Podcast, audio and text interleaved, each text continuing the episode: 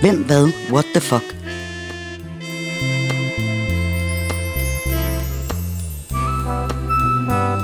Et nedslag i et legendarisk opslagsværk fra før internettet blev født.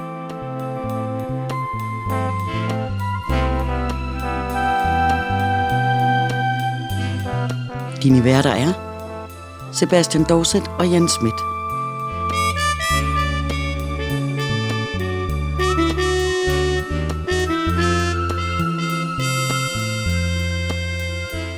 Denne gang er nu 1985. –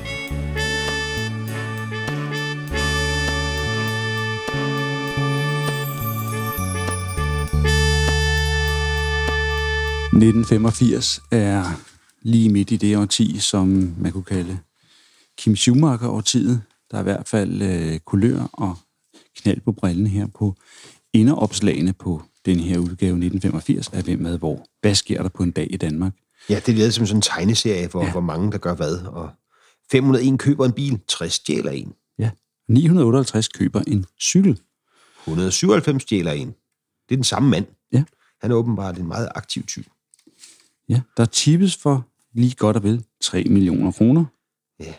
Og 31.500 knap og nap går til tandlægen. Sebastian, 1985 har vi kastet os Det er ind jo i her. et dejligt år. Vi er tilbage i noget, som vi kan huske fra vores barndom. Ja, forhåbentlig. Og så har de gjort noget originalt. De har faktisk lavet en liste over medarbejdere. Ja, dem som har leveret manuskripter og illustrationer og ja. fotos til øh, nærværende udgave her. En herskare af mennesker, mennesker, hvor er nogen er nogen, man kender fra sin barndomspolitikken, sin ungdomspolitikken. Det er rigtigt. Der er nogle bidragydere, man kan genkende. Og der er flere, der er der endnu, tænker jeg. Og så er der nogen, som er kommet videre til andre. For eksempel Kurt Strand, som er gået videre til DR. Det er rigtigt, ja. Øhm, ja. Jeg vil lige sige, ingen nævnt, ingen glemt, men nu har jeg lige nævnt Kurt Strand, så jeg ved ikke, om vi skal nævne andre. John Idorn. Ja, for eksempel. Carsten Jensen. Jeg ved ikke, om det er den Carsten Jensen. Nej. Han skrev jo tv-anmeldelser på politikken i de her år, og var Ja. en af de første markante tv-anmeldere, forfatteren Carsten Jensen. Han der. Jeg tror, det var ham, der introducerede, at et program havde lige så spændende som at se maling tørre og den slags ting. han var, kunne altså nogle... Øh, ja, Ja, og så er der Thor Nørretranders. det er rigtigt. Han er her også. Og Preben Wilhelm. Åh oh, ja. Lad os kaste os ind i det, fordi øh, den her øh, udgave, den er lidt ligesom de fleste andre præget af sådan en gennemgang af, hvad der er hentet på de dage i løbet af, af året, men det er så fra tiden fra cirka den 15. september 1983 til samme tidspunkt 1984. Og vi kan se her den, øh, den 18. september øh, 1983 står der Frederiksberg Kommuneskoler må 1984 aflevere 15 millioner kroner af budgettet til privatskolerne, der har erobret 25 procent af eleverne. Ja, og allerede dagen før der drama. Ja, Ledsaget af 20 sympatiserer møder stifteren af Landsforeningen Kvindelige Eneforsørgere, Monika Fridberg, på Lyngby politistation for at afzone to dages hæfte, fordi hun ikke kan betale bøde på 375 kroner for ubetalt tv-licens. Ja. Er simpelthen, der, så er der dem nogen, der møder op i sympati for, at de ikke synes, det er fair, at denne enige kvinde skal betale tv-licens. ja. og i hvert fald, at hun skal afzone to dages hæfte for det. Ja. Ja, og i det hele taget bliver der protesteret. Øh, nu kommer der lige en række af mange forskellige protester. I København t- t- seks- øh, 60.000 demonstrerer på Christiansborg Slotsplads mod regeringen Slytter. I Stockholm 50.000 erhvervsledere demonstrerer i byens gader mod regeringen Palme. Og øh, på samme tid henne i DDR, Østtysklands leder Erik Honecker bekræfter, at DDR er i færd med at fjerne de 50.000 automatiske skydemaskiner langs vestgrænsen. Det er måske meget ret, de ikke er der endnu. Hvis Ja. nu lige havde glemt, der var en grænse der engang. Og så, Ja. og så er der jo også den 30. september. Mm. Lærer Preben Kelsen for ved retten i Brønderslev tipsgevinst på 1,2 millioner kroner beslaglagt, fordi han fik vinderkupongen tilsendt i ulovlig kædebrevsystem. Ja. Og ham lover jeg, ham vender vi tilbage til. Oha, jeg ja, ved fordi det er ikke det sidste, vi har hørt til denne Det er. Ja, ja. Øhm, og øh, ja, man kan ikke øh, altid lige øh, kan sige, beskylde administrationen i USA for at være hurtig og effektiv, selvom det er det øh, prædikat, de gerne vil have selv. USA's senat vedtager, at 3. mandag i januar fra 1986 af skal være national mindedag for den myrdede borgerretsforkæmper Martin Luther King. Ja. Det er da også kun lige omkring 20 år siden, øh, godt og vel, at øh, ja, det skal vi ikke. Man skal jo ikke nødvendigvis sadle samme årti, Nej. øh, ride samme årti, som man sadler. Men den store, det store billede på det her opslag, Ja. det er jo øh, den legendariske øh, film øh, Hope Whisper. Oh, ja. Den her elbil, der skulle præsenteres i forum, så er der lidt lang øh, snak, og så er der ingeniøren, der skal køre den her prøveomgang lidt i søvn, og så da de så fjerner stopklodsen, så triller han bare ned i inderbanden og knuser fronten af den med et brag. Ja. Og det er jo det, som øh, Frank Vam og Kasper Christensen havde en film om, hvad den hedder, Dandream eller et eller andet, ja. hvor de også er sådan nogle elbilsfabrikanter, der med et bizarre persongalleri. Det er altså baseret på den her helt fantastiske ting med, at det var simpelthen præsentationen, der dræbte den bil. Hvis den ikke kan virke, når den skal køre første gang, så dropper vi alt. Og det er faktisk, hvad kan man sige, udførelsen af, det begreb, man kalder, sig, at man, man ser et trafikuheld spilles, udspille sig i slow motion. Den Ja. trillede bare lige så stille ind i barrieren, den her Ja. elbil. Ja, ja. Det er også dumme med elbiler. Havde det været en almindelig bil, kunne de sige, hov, motoren er ikke tændt, vi venter ja. lige med at trække de her stopklodser. Ej, hvor er den bare lydløs. Ja, Ja. fordi der sidder en sovende ingeniør og savler. Øh, ja. Mere drama var der henne på Glostrup Amts sygehus, hvor en reservelæge, øh, øh, Svend Refsen Poulsen, han redder en 17-årig dreng, der var dolket i hjertet ved at ekspresoperere ham uden bedøvelse. Det er jo Hold sådan noget, som ellers kun skete i krigen 1864, ikke? jo, det lyder da fuldstændig. Skal han have en ben, pind og bide i? Eller? Ja. Og nu talte vi om rettidig omhu lige før. Øh, Efter tre års udgravning hævder den israelske arkeolog Adam Sartel at have fundet Moses alter på Ebalbjerget. Det var også på tide, må man sige. ja, det er også nogle, nogle tusind år. Ja. Vi skal tale om øl, drama og øl. I Holland øh, befrier politiet den kidnappede ølkonge Alfred Heineken, og man kan jo selv øh, gætte sig til, hvad det er for et bryggeri, han har noget med at gøre. Det er Tuborg. Nej, Carlsberg. og hans chauffør, der i 21 døgn har ligget lænket i et parkhus og anholder familiebande på 24 medlemmer. Åh, oh, Gud. Øh, giv noget øl, ved I har det. Og øh, øh, samtidig, eller nogle dage efter, henne i London, øh, der øh, bevilger en domstol den 73-årige Edna Knight skilsmisse, fordi hendes 71-årige mand i to år har afvist hendes seksuelle tilnærmelser. Det er også en grundig kvinde, der ligger han på ham i to år, ja. Ja. hun ligesom tænker, måske skulle jeg få tage en fin hentydning og ja. finde mig en lidt mere øh, frisk mand. Ja. Så er der også, og det er jo en evig glæde med at læse de her, genlæse de her bøger, mm. at øh, der er et billede, et stort flot farvefoto af to kosmonauter, der er landet efter ja. Ja. 150 ton i kredsløb. Der kan man se hele vejen op gennem 60'erne, 70'erne og 80'erne, der er Sovjet bare folk i kredsløb hele ja. tiden. ja. Og så kommer nogle kosmonauter hjem og lander og vinker til folket, og man siger, Nå, så, så var de tilbage. Ja. Men, men, øh, jamen, det er jo det er, det er en meget god beskæftigelsesterapi hele tiden at sende folk i kredsløb. Ja, Stalin han sendte dem til Gulag. Ja, så er det De bedre lige. De kredsløb. Kan vi få dem længere væk end Sibirien? Ja, vi har et stort tomt rum.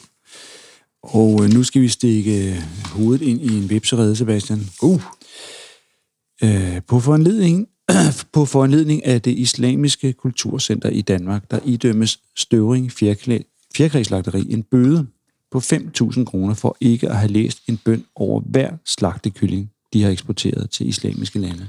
ja, det er også ærgerligt at sidde og spise kylling. og tænke, Den, den smager altså ikke særlig meget af bøn, den her. Nej, men jeg mener, hvis man går i kirke, så kan præsten jo godt velsigne hele menigheden på én gang. ja, det vil jeg da også sige var lidt mere praktisk. Men det kan være, at der er der med kyllingerne, hvis de lugter lunden, når de pludselig bliver velsignet, så stikker de af. Nej, men jeg tænker, det er, det er også... Men jeg synes, det er jo i virkeligheden, som du siger, en webserede, fordi at bøden er jo også modelig, må man sige. Et, et fjerkræsslagteri, der får en bøde på 5.000 kroner. Det burde de jo øh, have et eller andet sted i deres lomme. Ellers må man lave en forening af fjerkræsslagteriernes venner, der kommer og demonstrerer ved retten, fordi de skal omsætte bøden til hæftestraf. Ja, ja det er det.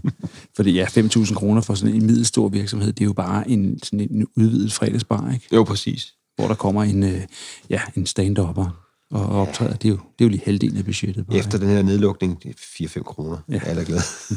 Bare give en busbillet og en, og en cola, så mm. kommer vi løbende i hovedtal. Ja, men altså, jeg synes også, der er et eller andet med det der med, at det koster også at have læst en bøn over. Der, der skal nogen, der skal gøre det, så ja. jeg ved ikke, hvor meget man kan spare ved, at der ikke er nogen, der læser en bøn. Nej, og så. det er det lagt på prisen. Det kan det godt være. Jeg ved det ikke. Øh, at verden ikke er helt at lave, og der ikke er helt så langt øh, tid til, at den her kolde krig øh, får sin afslutning. Det kan man se her den 10. Øh, december, hvor på en konference i Washington, øh, amerikanske og sovjetiske videnskabsmænd, de erklærer enstemmigt, at en atomkrig vil betyde menneskehedens undergang. Ja. Altså, der har man simpelthen videnskabsmænd, der siger, kære politikere, Reagan, hvad I alle sammen hedder, der er altså ikke nogen videnskabelig øh, grundlag for at sige, at, øh, at der kan komme en vindende part ud af en atomkrig.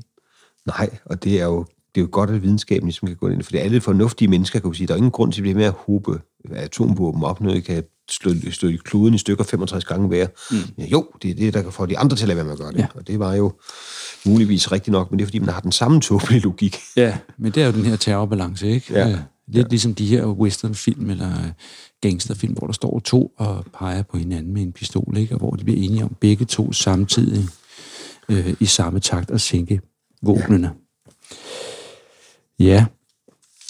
En lidt overraskelse, en, en lille overraskelse fik to kvindelige politibetjente på Frederiksberg. De måtte nemlig bræt afbryde en kropsvisitation af en bankrøver, der under dametøjet viste sig at være en mand. Ja, ja. Man har simpelthen set en kvinde, og så for ikke at krænke nogen, så hidkaldt man med nogle kvindelige politiassistenter Ja. til at øh, visitere den her kvindelige bankrøver, som så viste sig at være en mand. Det synes jeg er, er en klassisk, men, men men det er også det, man, hvis det var en, en de troede, det var en, en, øh, en kvinde under 80 år, det skulle sig selv være en overraskelse på Frederiksberg. Ja, da, så- da parykken ikke var blå, så må ja, præcis. Det, det, der er fake. stikker noget under her. det er fake, det der. Det er også Ja. en fantastisk ting, fordi det er helt klassisk 80'er optrin. Ja. Øh, sovnepræst Birte Andersen er der et billede af. For der Ja. ja. står som, i valgkampens hede mente af alle selvfølgelig, er Hart Jacobsen af hans tv-transmitteret juleprædiken var misbrug af prædikestolen til politisk propaganda. Og så var det noget med, for, så skulle alle diskutere forkyndelsesfrihed. Men det var Erhard Jacobsens måde at komme i medierne på år efter år, Ja. ja. måned efter måned, var at, at klage over et eller andet fjernsynet, som Ja. ja. folk havde en holdning til. Ja. Og så kørte Eller som, debatten og alle som mulige... udtrykte en holdning. Ja, præcis. Så skulle alle mulige... Altså, Mm. det var, han var jo den første med sådan noget cancel culture, kan man sige. Ikke? Altså, mm. han synes jo, alle, der var uenige med ham, de på en eller anden måde ikke skulle have lov til at sige det. Nej. Og de skulle i hvert fald ikke misbruge DR til det. Og det var, han var meget, altid meget opbragt. Ja, over de røde lejesvinde. Ja. Ja. ja. Vi skal tale lidt om hunde. Og det skal vi, fordi øh, Islands finansminister Albert Gudmundsson, han truer med at emigrere sammen med sin hund efter politianmeldelse for overtrædelse af forbuddet mod hundehold i Reykjavik. Ja, det er... Det er, det er skørt på mange planer. Ja, apropos skørt på mange planer, så er der jo nyt fra en anden kær øh, gammel kending fra 80'erne, nemlig Mogens Glistrup. Den 12. januar indsætter han i straffesølle efter, celle efter forsøg på at forlade statsfængslet i Horserød og genindtage sin plads i Folketinget. Hvor han siger, det, det, det tror jeg ikke, du bare sådan selv kan bestemme. Og så, så anmelder han ni fængselsbetjente for, for Horserød for vold og højforræderi, fordi de dagen efter valget forhindrede ham i at møde op i Folketinget. Manden sidder jo i fængsel for ja. Ja. fileren.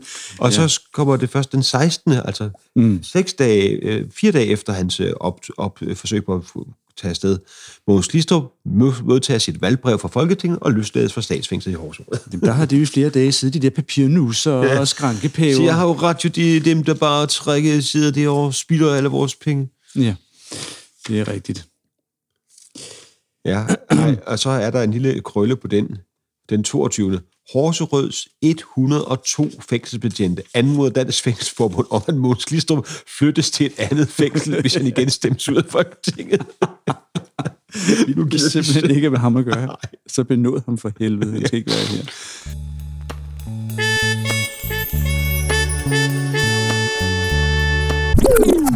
Senere hen på måneden, den 30. januar, meddeler i USA Ronald Reagan, som er 71, at han genopstiller til præsidentvalget i november.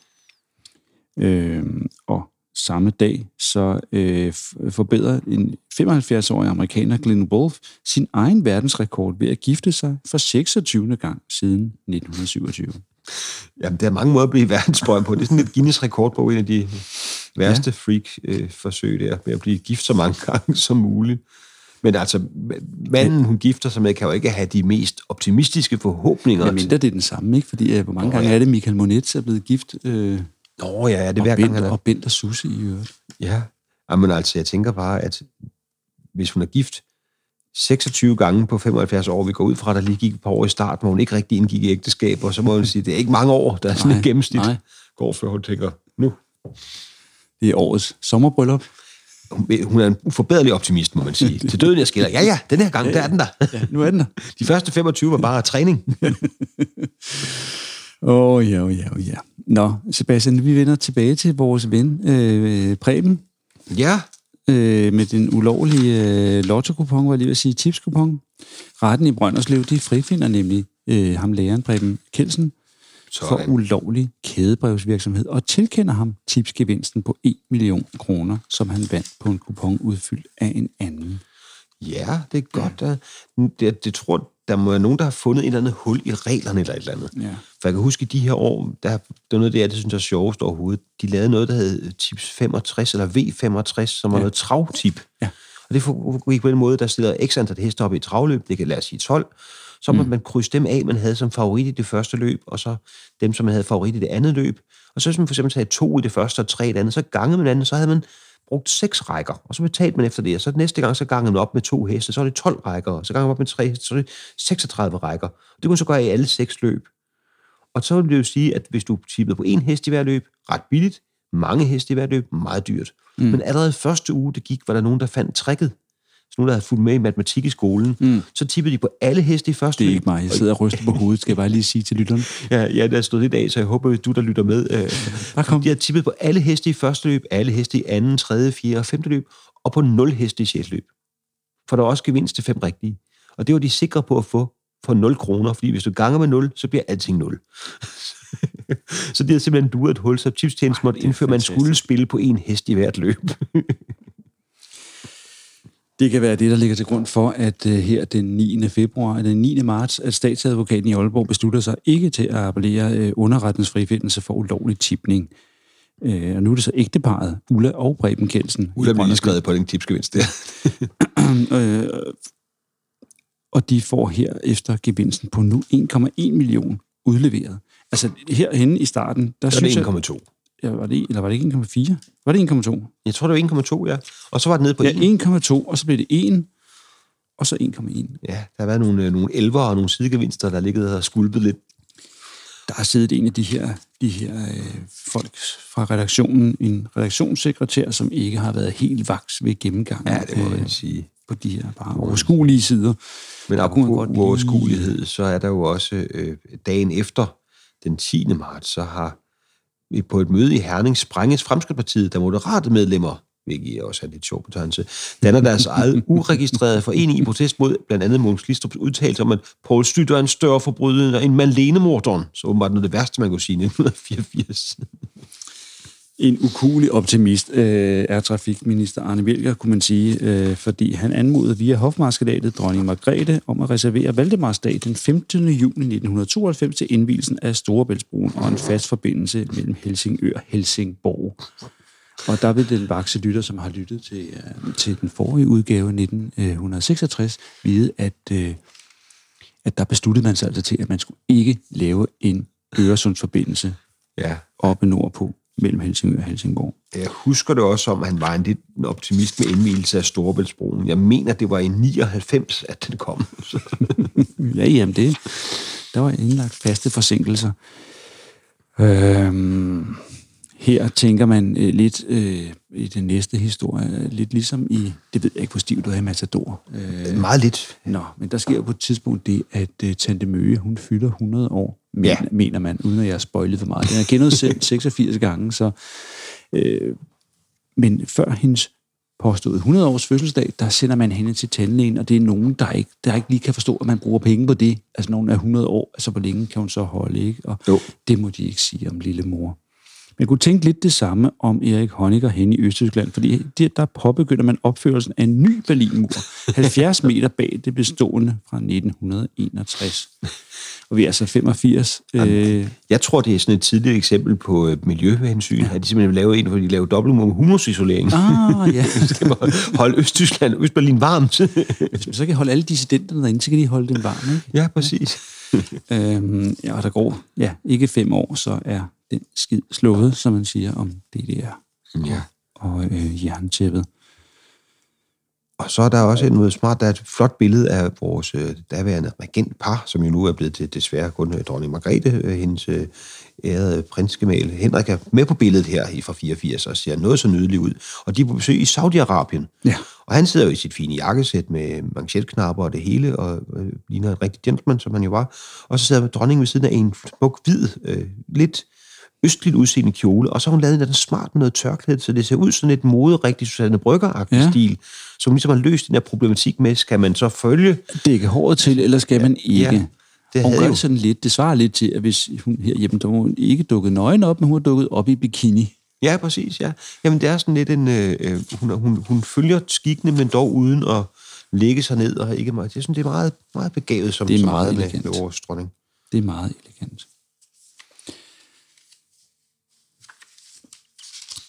Nu taler vi om, at, at øh, prins Henrik jo er gået bort. Vi skal tale om en anden stor øh, personlighed, som også gik bort, nemlig formand Simon Spis, som øh, den 16.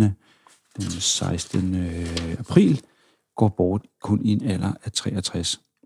Han testamenterer sit rejseimperium og sin formue på en halv milliard til hustruen Janni på 21 år, mens de 200 ansatte arver hver 100.000 kroner. Det er sgu da en chef, der er... Altså, Det må man sige, ja. Ja. Der, har været, det, der har været noget tanke på de, Ja. de mennesker, der har været med til at skaffe ham den halve ja. milliard. Men altså, det var jo også meget i kraft af hans person, at han ja. blev så succesfuld. Og der må man jo sige, at han, øh, ja, han levede også hårdt. Der er en grund til, at han ikke bliver, så, bliver 63 år gammel. ja. Ja, og hele ideen med at have den her unge og øh, fødedygtige kone øh, var vel at sikre en, øh, en, en, en aftager til imperiet her. Det lykkedes ikke. Nej. Til gengæld lykkedes det Jannik Spis at formøble øh, både firma og halve milliard derudad. Ja, det, det var jo også meget, altså, der, det var lidt sjovt med charterferie de år, at Danmark var lidt delt op med de fornuftige jyder, der syntes ham der Simon Spies var en tårlig en, og tog med Tjerborg-præsten Ja. Tjerborg, og så var der københavnerne, der købte den her med Spis rejse og være glade og ned, og grisefest og gang fest og farver, ja. ja. præcis, en, en uge med hedonisme, som Simon Spies livsstil så ligesom solgte til dem, ikke? At nu, Ja. ja. det var bare noget med at være fuld af morgenbollen damer og leve livet, og ikke alt det der pjat med det med protestantiske nyttemoral her i Danmark. Så det, det har været lidt delt op, og det er jo klart, at det, det giver sådan en... Ja. Ja, det er klart, sådan en firma kan jo dårligt køre med en lidt stramtandet dame på 21, der sidder Nej. og, og Nej. kommer direkte op fra kassen, hvor hun har siddet og talt øh, frimærker for at se, om der manglede 35 kroner i årsbudgettet. Ikke? Så, Ja, det var nok i, i høj grad drevet af, øh, af hans personlige energi og drive. Ja. Øhm, ja. Historien har det med at gå i ring, Sebastian. Her er vi 40 år efter befrielsen, øh, og undskyld, kan jeg lytte, at vi bliver ved med at vende tilbage til det, men det er jo den, hvad kan man sige, inden for de sidste 100 år, den, den 2. verdenskrig og, øh, og følgerne deraf, som øh, er med til at ligesom øh, sætte, hvad kan man sige, slå takten an for, hvordan vores verden ser ud i dag. Mm.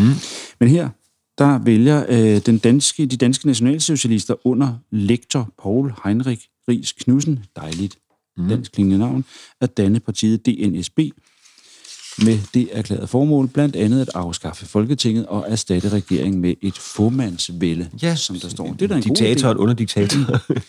Jamen, det kan da godt være, at, vi, vi, der er sket nogle ting i de sidste 40 år, som gør, at det virker bedre nu, end det gjorde dengang. Åh, Gud, ja. Men altså, det er lidt sjovt, fordi at ham der, Paul Heinrich Ries Knudsen, var jo sådan en lektor, øh, ekstern lektor på Aalborg Universitet, som, øh, som underviste deroppe, og så på et tidspunkt, så, og han har jo selv sagt, at det var, en, at det var et setup, at det var en honey trap. Han blev kæreste med en ung palæstinensisk kvinde, oh. øh, som så øh, gør, at han simpelthen, han er så forelsket, at han, han, han står ved hende og bliver smidt ud af partiet, fordi han har jo været sammen med en mm. af dem, de ikke så godt kan lide. Mm. Og så det der, da, da de går fra, da, da det ligesom er, at han er smidt ud, så, så er hun ikke så interesseret længere, så der kan jo være noget om, at hun simpelthen har forført er der ham. en lokkedue, som simpelthen skulle lokke ham i etnisk uføre. Ja, etnisk ufører, ja. Og det er jo meget elegant, at øh, det udstiller jo lidt den der øh, tossede ideologi, at, øh, at, Ja. hvis det er det, der skal til, altså et, øh, et knald med den forkerte, så er du ude af partiet. Det er jo en meget effektiv måde at få lukket racistiske partier på. Der er jo mange smukke kvinder af alle kulører. og mere, mere øh, nej, nu er jeg lige ved at sige mere af den slags, det, mm. det fik jeg ikke sagt, og det vil nej. jeg heller ikke sige. Nej. Landsformanden V.A. Jacobsen og MF øh, Ole Mejsted bryder med Fremskridspartiet og bryder stiftelsen af partiet De Frie Demokrater. Ja uden et netværk først. Nej, men jeg synes bare, det er så sjovt det med Fremskridspartiet. Der er næsten noget på hver side af den her bog. Der er flere gange, hvor jeg tænker, du kan ikke blive ved med at snakke om det Fremskridspartiet, men det var et gale hus den gang. Ja, det var det. Det var et, et, et sammenrend af landsbytosser. Hvis man ikke kan huske det, så havde de jo altså medlemmer, som var en, nogle af, der, der var våbensmuglere, der blev transkønnet, og der var folk, der pludselig sad i et eller andet celle i Thailand og havde smuglet det ene eller det andet. Og det var helt vanvittigt, hvad de tiltræk af ja. entreprenante mennesker på den lidt gale måde. Med gode idéer, kunne man sige. Det må man sige, ja. Og et personligt drive. Personligt drive havde man også hen i Sverige, fordi der lå man sig ikke skræmme. Risikoen øh, for fængsel, øh, det var bare lige, jeg lige kastede mig over, ja. øh, som jeg ikke har streget ind. Risikoen for fængsel i op til 6 år afholder ikke svenskerne fra at fremstille 10 millioner liter hjemmebrændt spiritus om året, fremgår det af politiets beregninger. Altså 10 millioner liter hjemmebrændt øh, stærk alkohol. Sådan. Og så er vi så fremme med... Heleren går. Ja, så der er også den lille ting, apropos, nu, nu går jeg helt i 80'er retro mode og bliver mm. fuldstændig nostalgisk. Gør det. Den 5. Øh, øh, er der simpelthen en øh, herre, der hedder Preben Møller Hansen fra Sømændenes øh, Forbund, der ligger grunden til et i et nyt revolutionært kommunistisk enhedsparti. det er det der, der bliver fælles kurs. Og det sker jo nemlig samtidig med, at, øh, at øh, hvad hedder det, at de der omkring 100 medlemmer fra Fremskridspartiet, de, de bryder ud og danner de frie demokrater. Ja. De, ja, men der, der sker mange spændende ting i de år. Jamen, altså, ja, folk, der synes, at, at dansk politik i øjeblikket er, er, er tåbeligt. Ja, og Anders Samuelsen og, og, og lignende folk... Øh, der, der, der ryger ud og ind af partier ja. og stifter nu. Altså, de skulle, de skulle have prøvet at være politisk engageret tilbage i 1990, tror jeg det var. Ja. Der var et valg efter, der havde været rigtig... Altså, rigtig mange nye partier, så de ender simpelthen med en hvad hedder det? Nej, det har været før, undskyld, det var 87. 87 var det, hvor det ikke havde været valgt siden det, vi snakker om her. For i ja. den her bog, så var der simpelthen rigtig mange nye partier, der var blevet opstillingsberettet, så de havde sådan en partilederslutrunde med 20 mennesker, der bare stod og råbte og skreg i. Det var fuldstændig bizart. Det var, altså, det var sådan, hvor man tænker, nu er demokratiet, fordi alle venstrefløjsfraktionerne var der, og Humanistpartiet, og de grønne, og Retsforbundet, og de stod og kævlede ved, og Erhard Jacobsen var med, så man behøvede faktisk ikke have haft andre. Han kunne sagtens have talt ja. de to timer uden, uden uden problemer. Han begyndte at råbe op om noget med, at der ikke måtte være øh, russiske skibe, der sejlede igennem, øh, sejlede igennem op ved Øresund, op ved Helsingør, fordi det skræmte folk i Helsingør, og folk sagde, at det er jo internationalt farvand, og at Jacobsen råbte, det er de der ligeglade med, og det var fuld, det var, det var absurd teater, det var det, skal vi sige. Det skal man lige huske, hvis man ser ja. bliver frustreret over, at man ikke har et parti, der bare styrer det hele. Det har været meget værre. Det har været meget værre. Og det var ikke alle sammen øh, fraktioner på den yderste venstrefløj, hvor, altså, hvor der, de havde jo også deres hyre, ikke? Altså, jo, jo. Øh, med, med kap og sap og... Er der en grund til, at enhedslisten var en ret succesfuld ja. idé? ja. Vi bliver lidt her øh, omkring afslutningen af, af krigen, fordi efter at have levet under falsk navn i Sydamerika i 40 år, indrømmer spanieren Juan Pujol Garcia, som nu er 72 på det her tidspunkt, at være den dobbeltagent, som lokkede tyskerne til at tro på en allieret invasion ved Calais. Ja, det var der, det... hvor de brugte enormt mange kræfter under øh, overfladen på at skabe idéer. Altså forvirre tyskerne, hvor kommer D-dag, hvor kommer invasionen, som jo så, ja. ved man, nu spoiler alert, i Normandiet. Men, men der var lige så mange, der sagde, det er herover, nej, det er herover, nej, de går hele vejen ned sydved, og de kommer ned ved Spanien. Og, altså, der var mange rygter ligesom. Ja. Og var det ikke noget med, at de havde kabret den her kodemaskine, øh, Enigma, så, øh, hvor tyskerne ikke vidste det opfattede, så de kunne altså lave kodebeskeder og høre, hvad ja. ty, hvordan tyskerne opfattede, så de kunne ligesom indrette den her misinformation på, at den... At de simpelthen opsnappede det, ja. de troede var hemmelige beskeder, og så ja. i virkeligheden var de nærmest sendt til tysken. Øh, og det var jo... Ja. ja. Ja, men 40 år efter, så står han altså frem. Det er aldrig for sent. Det må en, øh, den 82-årige Karl Nielsen også sande, da han 66 år efter at have taget øh, realeksamen nu springer ud som verdens ældste student. og det gør han her den 20. juni. Det synes jeg er godt. It's ja. never too late. Ja. Der er også en lidt what the fuck-agtig ting, men det er sådan mere over i den mere triste afdeling. I et lukket retsmøde i Odense den 4. juni 84, øh, sigtes, øh, i fængsles en 54-årig mand sigtet for drabet på Ebba Harriet Elvira Jensen, hvis skelet blev fundet 27. maj efter at have ligget under et verandagulv i 23 år. Man kan aldrig vide sig sikker. Nej. Der er det her med drabsager, som aldrig bliver øh, forældet. Så synes jeg hellere, man skal tage sig en studentereksamen Ja. nogle år efter, i stedet for at begynde at myrde folk og ligge under verandaen. Ja. Og nu skal det ikke udvikle sig til at være mørkeland det hele, og, øh, men altså, det er meget jo vigtigt at, at, vide, at vi to jo har som øh, formidler, har vi en eller anden form for ansvar. Ikke? Det Jo, kunne man også sande herhenne den 28. juni, hvor der står, at Luther kedsomhed og inspireret af avisreferat begår 14-årig dreng røveri mod Amagerbanken og får udbetalt 350.000 kroner, men anholdes kort tid efter. Ja, så man skal altid tænke igennem, hvordan man kommer videre med det, man har røvet. Og så vil jeg også lige nævne, at der står her, der har været valg til, øh, til Europaparlamentet, eller EF-parlamentet, som der står. Ja. Og der står så smukt, Else Hammerik fra Folkemeningen mod EF, og de konservative Poul Møller og Claus Toksvig blev de store stemmesluger ved parlamentsvalget til EF. Og der vil jeg jo bare lige sige, at Else Hammerik, som jo var en stor kraft i den her folkebevægelse, døde jo for nylig, så jeg vil lige sende hende en, en Ja. varm tanke Ja. for, det, for det store arbejde, hun Ja. gjorde, og den fortjente succes. Hun var sådan en af de der, øh, hvad det der romerske herfører-ideal, at nogen, der egentlig ikke havde tænkt sig at skulle være herfører, så pegede en eller anden på dem og siger, det er dig, Antonius, du skal gøre det. Og så slap han ploven og gå ud og vinder krigen og går tilbage og pløjer videre. Det var lidt den type, hun var. Det var Ja. ikke, hun var ikke gået ind i det som sådan, øh, det, man, det er hendes øh, samtidig Mogens Glistrup vil kalde levebrødspolitiker. Ja. Hun, hun var kommet ligesom for, for sagens skyld, ja. og så øh, gjorde hun en fantastisk indsats. Det er fantastisk, ja.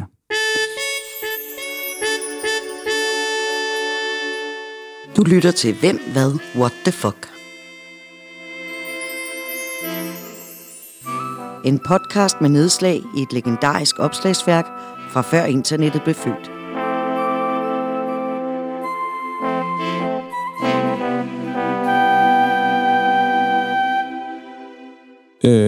Det er ikke sikkert, at alle synes, at det, vi skal tale om nu, også var en fantastisk indsats. Øh, nogle gange, når man opdager et eller andet, øh, et eller andet pinligt, eller et eller andet, som er helt forkert, så skal man måske bare holde sin mund, fordi Ja. det kan have uanede konsekvenser. Det kan være, at øh, dronningen har en bussemand siddende på den ene overleve, eller noget i den stil.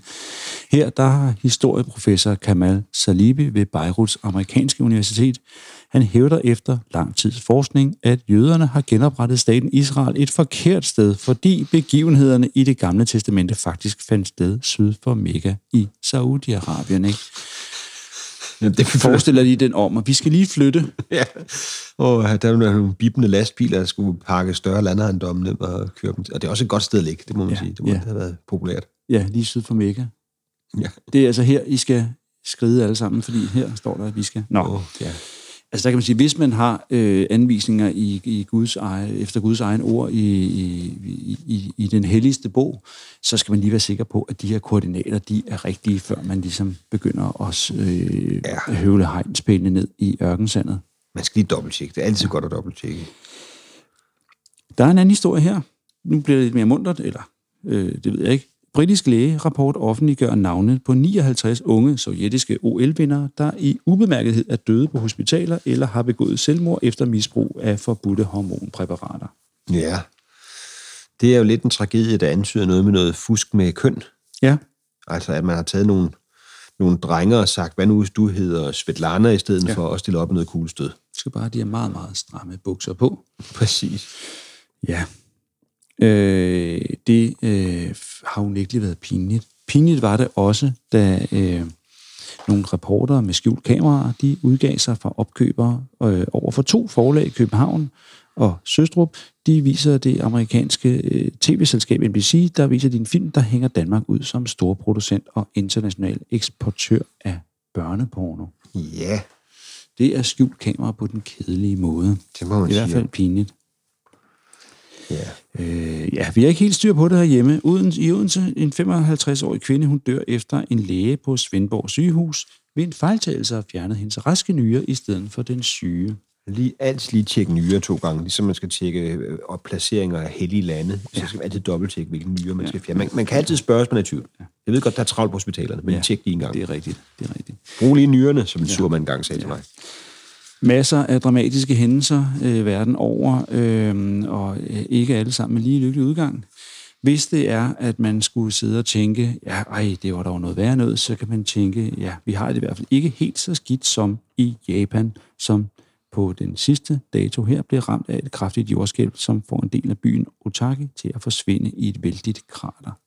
Ja, det er et, Så kan det ikke blive meget værre. det er drama, ja. Og det sætter et punktum for det her Ja. øh, kapitel. Jamen altså, der er var sket mange spændende ting. Jeg beklager, hvis jeg blev grebet af nostalgien undervejs. Der er virkelig mange sjove gensyn og genopdagelser af de her bizarre politiske tider. Men det er jo en del af konceptet. Ja. Så øh, har der måske, øh, jeg ved ikke om, der øh, er, om det hedkalder sig en bestemt form for nostalgi, at vi skal tale lidt om Halley's komet, som Ja. jo også var på alles læber her i disse år. Og det var for lige at opsummere. Det var en komet, som, øh, som viser sig på himlen cirka hver 76. 20. år.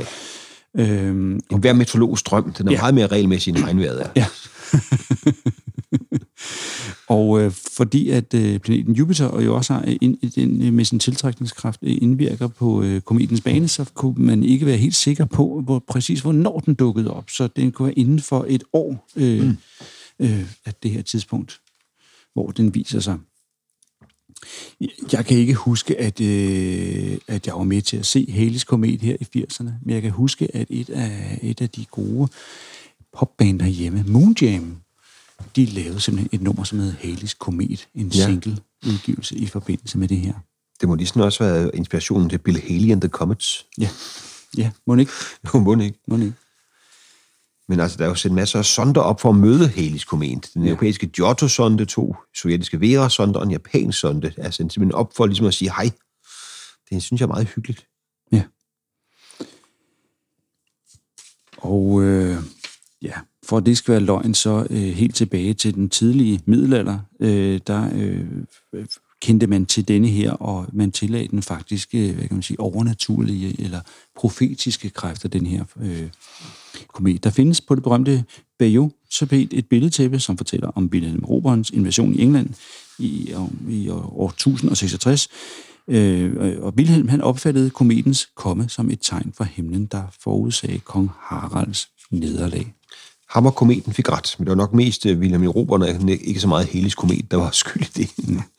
Men altså, det var simpelthen, der været middelalderlige optegnelser af, hov, der var en stor komet, og så er det samme der er Edmund Halley, der får navnet øh, kometen opkaldt efter sig, fordi han ligesom regner sig frem til, at de observationer, der var i 1531, 1607 og 1682, det måtte da være den samme komet. Og så har han ligesom lavet, når den dukker åbenbart tilbage, det er omkring hver 75, 76, 20 år, Og så regner han sig frem til, hvornår kommer den så igen. Ja. så holdt det stik, og så er det så, nu hedder den Halley's.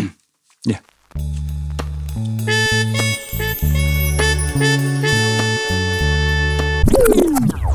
Det var dejligt at få en komet opkaldt efter sig.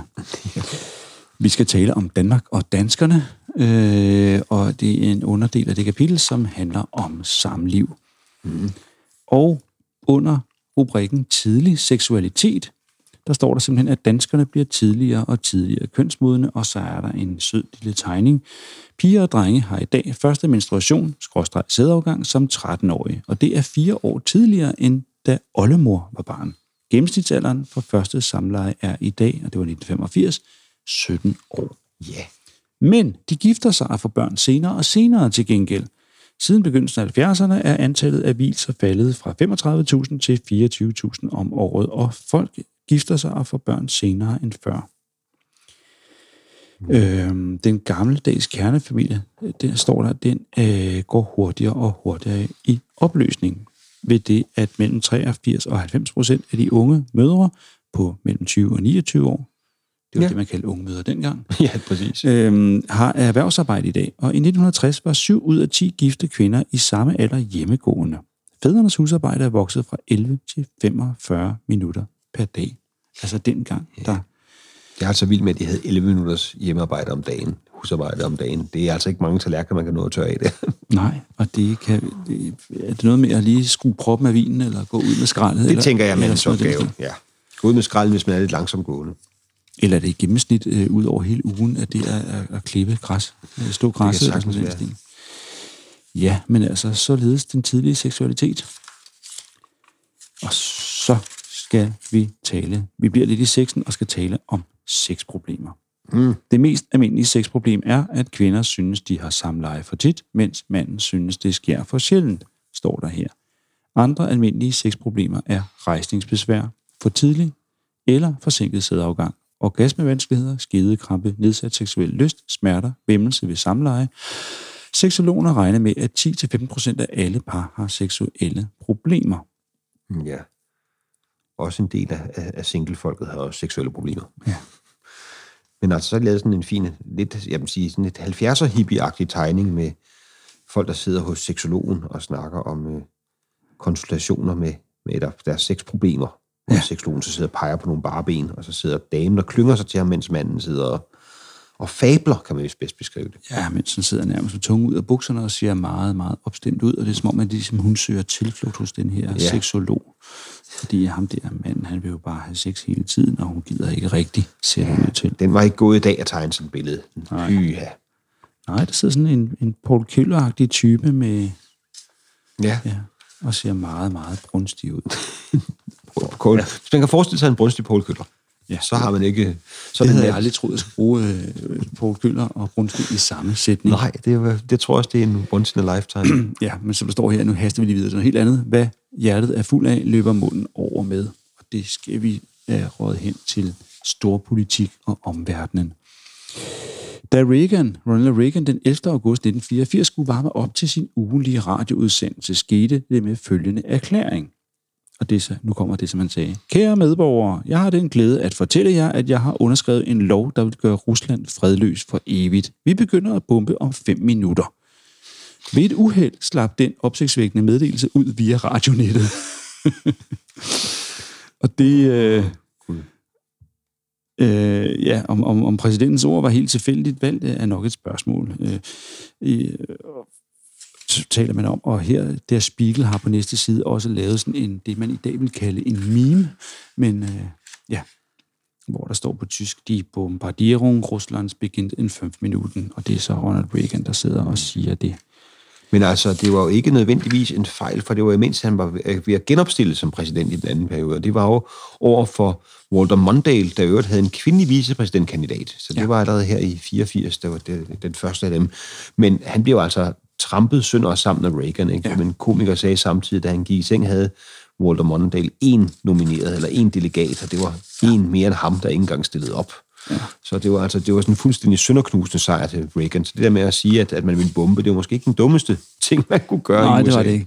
Men det er jo ikke helt ufarligt af den grund alligevel, fordi øh, på, på et tidspunkt har, mener jeg, vi har talt om, øh, om dengang, da korvetten Peter Skram fyrede en øh, herhjemme, fyrede det her Hosa-missil af oppe i, i sommerhusområdet. Ja, i 82. I 1982. Mm. Øh, faktisk i, her i det her, den her udgave af af Hvem med hvor, der skriver man meget om, øh, om hvad kan man sige, efterdønningerne efter, øh, efter kritikken af det her, at det kunne faktisk være gået grueligt galt, fordi det, tænk nu, hvis at det, det her øh, krydsermissil ikke bare havde ramt ned i et tomt sommerhusområde og ramt et brædeskur, mm. men havde ramt en af de her øh, russiske både, som øh, Erd Jacobsen tordnede imod, sejlede rundt ude i Kattegat, ja. altså i øh, fuldstændig lovligt, så kunne det have simpelthen have startet 3. verdenskrig, som vi jo ved fra videnskabsfolkene ville have udryddet menneskeheden. Ja, og det er jo det, der var så nervepirrende i de her år, når man gik rundt der og var ung og gerne kunne, godt kunne tænke sig at blive ved med det, at øh, der skulle så lidt til, altså en flok gæster bliver forvekslet med et missil, eller et missil, der bare løber løbsk, eller en, der misforstår en ordre. Det var simpelthen helt, hele tiden lige ved, at det startede det der. Ja, det svarer altså til, hvis man kommer gående øh, forbi... Øh ja, øh, en motorcykelbandes henslængte motorcykler og har sådan lidt en vaklende gang. Og det skal man lige passe på med, fordi ja. hvis man slår for lidt forkert ud med armen og kommer til at vælte den her strive motorcykler, så kan det kan godt bryde øh, løs. Det kan godt gøre ondt. Vi har tidligere talt om øh, det her udtryk om, at øh, broen er oppe, øh, mm. især brugt øh, som undskyldning, hvis man kommer for sent. Ja, det må undskylde chef, jeg kommer for sent, men broen var oppe. Øh, den var god den, øh, den 27 øh, maj. Ja. For der blev, der blev Tigtensbroen simpelthen løftet, ja. så den kunne blive så høj nok til de nye tog. Ja. El, eltogene med deres ledninger, skrevet ja. ledninger. Så natten mellem 26. og 7. der blev broen løftet, så hvis man var kommet der, kunne man godt sige... Broen var oppe. Broen var så meget oppe. Den var så kun 25,5 cm i den ene ende, og 9,5 cm i den anden ende. Øh, mere blev den altså ikke løftet. Det var altså ikke meget plads, der skulle til, før der blev plads til de her elledninger. Nej. Og det var en yderst øh, delikat operation, kan man forstå her. En afvielse på 1 mm i tværretningen og 3 mm i længderetningen, så ville hele brokonstruktionen, altså Titans bro, være knækket. Ja, det var ikke optimalt. Og det skete heldigvis ikke. Og så vidt jeg ved, skete det jo med sådan nærmest manuelle donkræfter, man satte under flere steder, så det, gik, altså, Ja. det var nærmest for millimeter for millimeter, man løftede den her bro i de 25 cm. Ja, der er sådan et lille billede af det, hvor de sådan er ved at poppe den op, som man siger. Meget fantastisk. Her under retsvæsenet skal vi tale om den offentlige uorden. Og der står simpelthen, det er politivedtægten, der bestemmer, hvad vi må og hvad vi ikke må, når vi færdes på offentlig gade og vej. Men hvordan politivedtægtens paragrafer bruges, det ændrer sig med tiden. Og så fortæller den en anekdote om i 1973, hvor en ung kvinde fik politiforbud efter politivedtægtens paragraf 5 mod at færdes på strøget i København, eller en afstand af 100 meter derfra, fordi hun havde solgt hjemmelavede smykker fra et tæppe på gågaden, og det måtte man åbenbart ikke. Københavns Byret greb dog, greb dog ind, da hun en måned efter forbudets udstedelse blev anholdt af politiet. Men der var hun bare sammen med sin mand og gik fra en restaurant hen ad strøget til deres parkerede bil. Ja. Men der havde politiet simpelthen sagt, at politiet ved teksten siger, at du ikke må opholde dig på strøget eller 100 meter derfra. ja, det var for at sælge de her hjemmelavede øh, perleplader, ikke? Jo, præcis. Det det var der en del af dengang på strøget. Der sad nogen og solgte ting og sager, når man gik op og ned. Mere eller mindre brugbare. Øh, der er en anden paragraf 3, som handler om, hvad man må på en offentlig vej. Man må for eksempel ikke slås, skrige, råbe, synge højt eller optræde støjende voldeligt eller fornærmeligt på steder, hvor til der er almindelig adgang, hvis det generer andre. Og den her paragraf, den er oprindeligt beregnet på stationer, butikker og forlystelsessteder. Men siden 76 har den også været brugt om fysisk blokade af arbejdspladser under faglige konflikter. Der har man simpelthen sagt, at øh, ikke fordi I ikke må lave fysisk blokade, mm. I må simpelthen ikke stå der på gaden og råbe. Nej. Case og smut, og vi har politivedtægten i hånden. Den her, den blev første gang indført af en borgerlig regering i 1929. Det kommer ikke bag på nogen, men det, øh, og øh, den blev ophævet igen i 1937 mm. af Socialdemokraterne.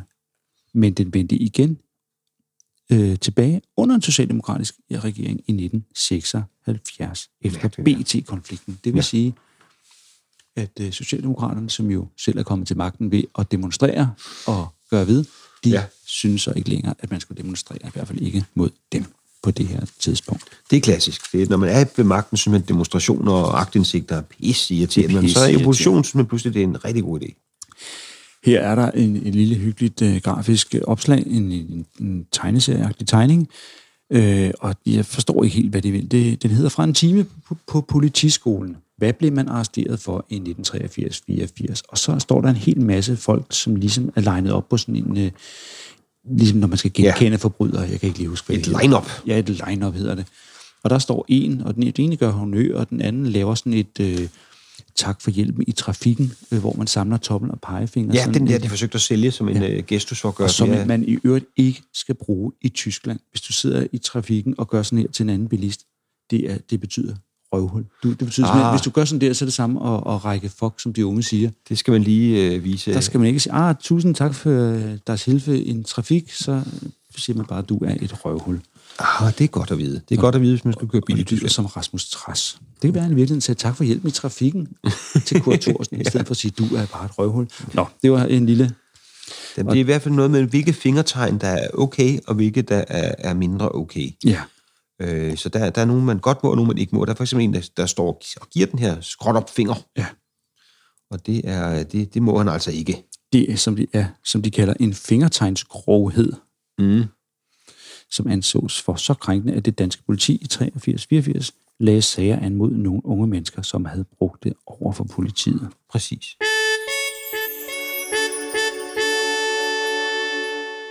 Du lytter til Hvem, Hvad, What the Fuck. Dine værter er Sebastian Dorset og Jens Schmidt.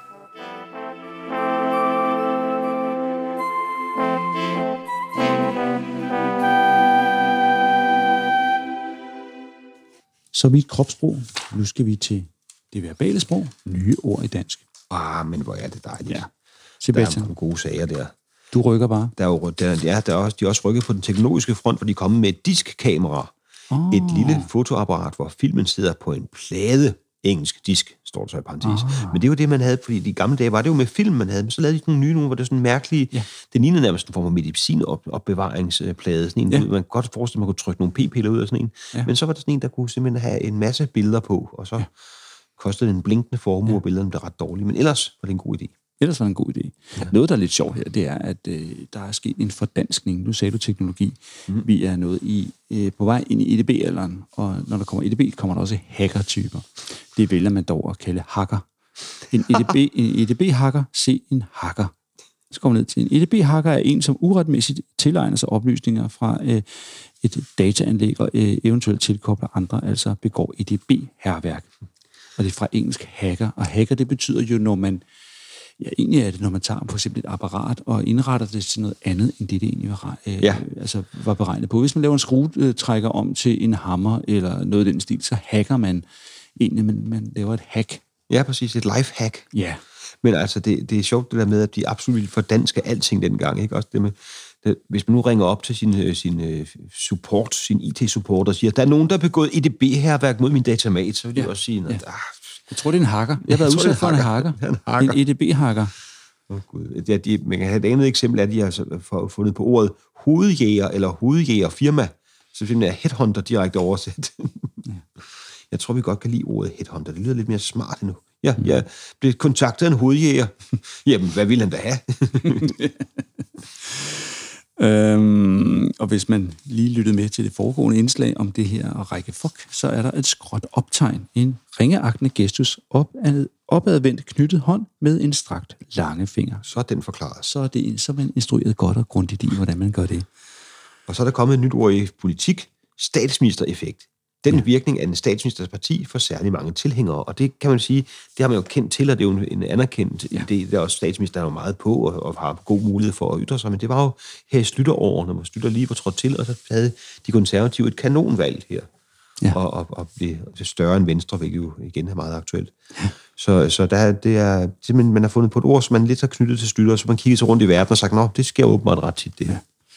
Der er nogle af de her ord, som er, er, er spild af tryksværte. For eksempel et ord som jordforurening, som forklares som værende forurening af jord. Ja, det er godt at få med. Ja. Ja, men igen, altså jeg bliver lidt irriteret på det der med, at de skal overstande. Det har fundet på et ord, som de kalder, og jeg siger, altså jeg bliver beklager på forhånd, dødshospital. Mm. Det er fordi, de ikke vil bruge hospice, for det er jo et engelsk ord. Ja. Så de, de kan jo ikke finde på at sige hospice. Nej, nej, nej, det er dødshospital. Ja. Det er altså virkelig, virkelig grimt. Der kunne nærmest have lavet en konkurrence for at finde et lidt mindre øh, makabert og, hvad kan man sige, brutalt ord. Ja. Så det er også fundet på et ord i god tid. Letbane, jernbane med lette skinner og vogne, mellemting mellem S-tog og sporvogn, gadetog eller engelsk light rail. Mm. Eller efter engelsk light rail. Der kan man sige, det ord var på plads mange år før de blev færdige med de letbaner. Peterson, glimrende mål og træffeligt dirigeret hovedstød der af Bjarne Petersen på Bostrøms lige så udmærket set indkast. Det betyder jo, at vi er nået hen til at skal tale om sporten. Ja, har du, altid dejligt. Har du noget godt at sige om cricket, curling, cykling, muskydning altså, eller faldskærm, eller skal vi gå direkte til fodbold? Jeg kan lige nævne, og det har vist været inde på det i en tidligere episode, at de har simpelthen nævnt de danske mestre i cykelbold. Jeg ved ikke, hvad det er for en eller anden, vi kunne gennemgå, hvem der har skrevet det her, og så hvem der sad på sportslørdag, hvor man også kunne se cykelbold i tid og udsyder. Man tænker bare, at det var det mest håbløse sportsgren, som mere sådan en, sådan to akademikerdrenge, der har haft det lidt sjovt med en øh, gammel cykel, de har fundet på vej hjem fra byen. De har møg, de har møg kedet sig. Ja, men man kan sige, at det var to gange Lars, nemlig Lars Nielsen og Lars Kingo, der vandt i cykelbold, og selvfølgelig var de fra Aarhus. Men jeg vil lige sige, jeg vil ja. lige sige, at der var et 4 km hold, der vandt de danske mesterskaber i baneløb, og det var Dan Frost, Michael Markusen, Brian Holm Sørensen og Jørgen V. Petersen. Det er lidt svært at hamle op med, kan man ja. det, det var en uh, ret sikker ja, førsteplads, skal jeg forestille Det var en stærk hånd. Ja, men vi skal jo til fodbold, ja. Ja, og øh, ja, vi er der, hvor, der, hvor det hedder første division, den bedste række, og den blev altså i 1983 Danmarks turnering, den blev vundet af Lyngby. Lyngby. Ja. Og så lå der et hold, der hed Brøndbyerne, nede som nummer 4. Ja, de er på vej frem. Mens øh, de her øh, Københavns Boldklub, de ligger jo i anden division. I anden division. Og hvor jeg lige skulle til at sige, der ligger de jo og hygger sig sammen med, men det gør de ikke, fordi dem, jeg ville have sagt, de ligger sikkert nede i 3. division. Ja, og KB er på vej op. De vandt Ja, ja, anden de er. division. Det var elevatorholdsårene, hvor KB Ja. ligesom rykkede op, fandt ud af, at det var ikke, og de også, og så rykkede de ned igen. Ja. Og det har de, øh, det, det var nogle fast rutine i nogle år der. Men altså, det er sjovt at se, fordi at øh, udover at, at vi havde en 16 holds første division, altså nu har vi jo 12, Ja. som sportsfans vil vide. Også 16 hold i anden division, så det er lidt mere bredt, og så rykker der tre ud og tre op. Ikke? Så Ja. er lidt, der er lidt udskiftning. Det gør så også, at det er øh, hardcore nostalgi at læse igennem, at Næstved ligger i den bedste række, og i den næstbedste række, der ligger OKS. Ja. Odense Kammeraternes Sportsklub med hjemmebane mm. på Oxon Park. De ligger simpelthen nummer 5 og er tæt på at rykke op i, i, i, i før, den bedste række. Og ja. Kastrup ligger lige under dem, ikke? Det Ja. er, Ja. Og af gode hold, vi kan nævne oppe i den bedste række, det er også, hvem kigger, jo, det var sådan et hold, et legendarisk hold, som er frem, der ligger øh, helt på, op på en femteplads, lige i hælene på Brøndbyerne.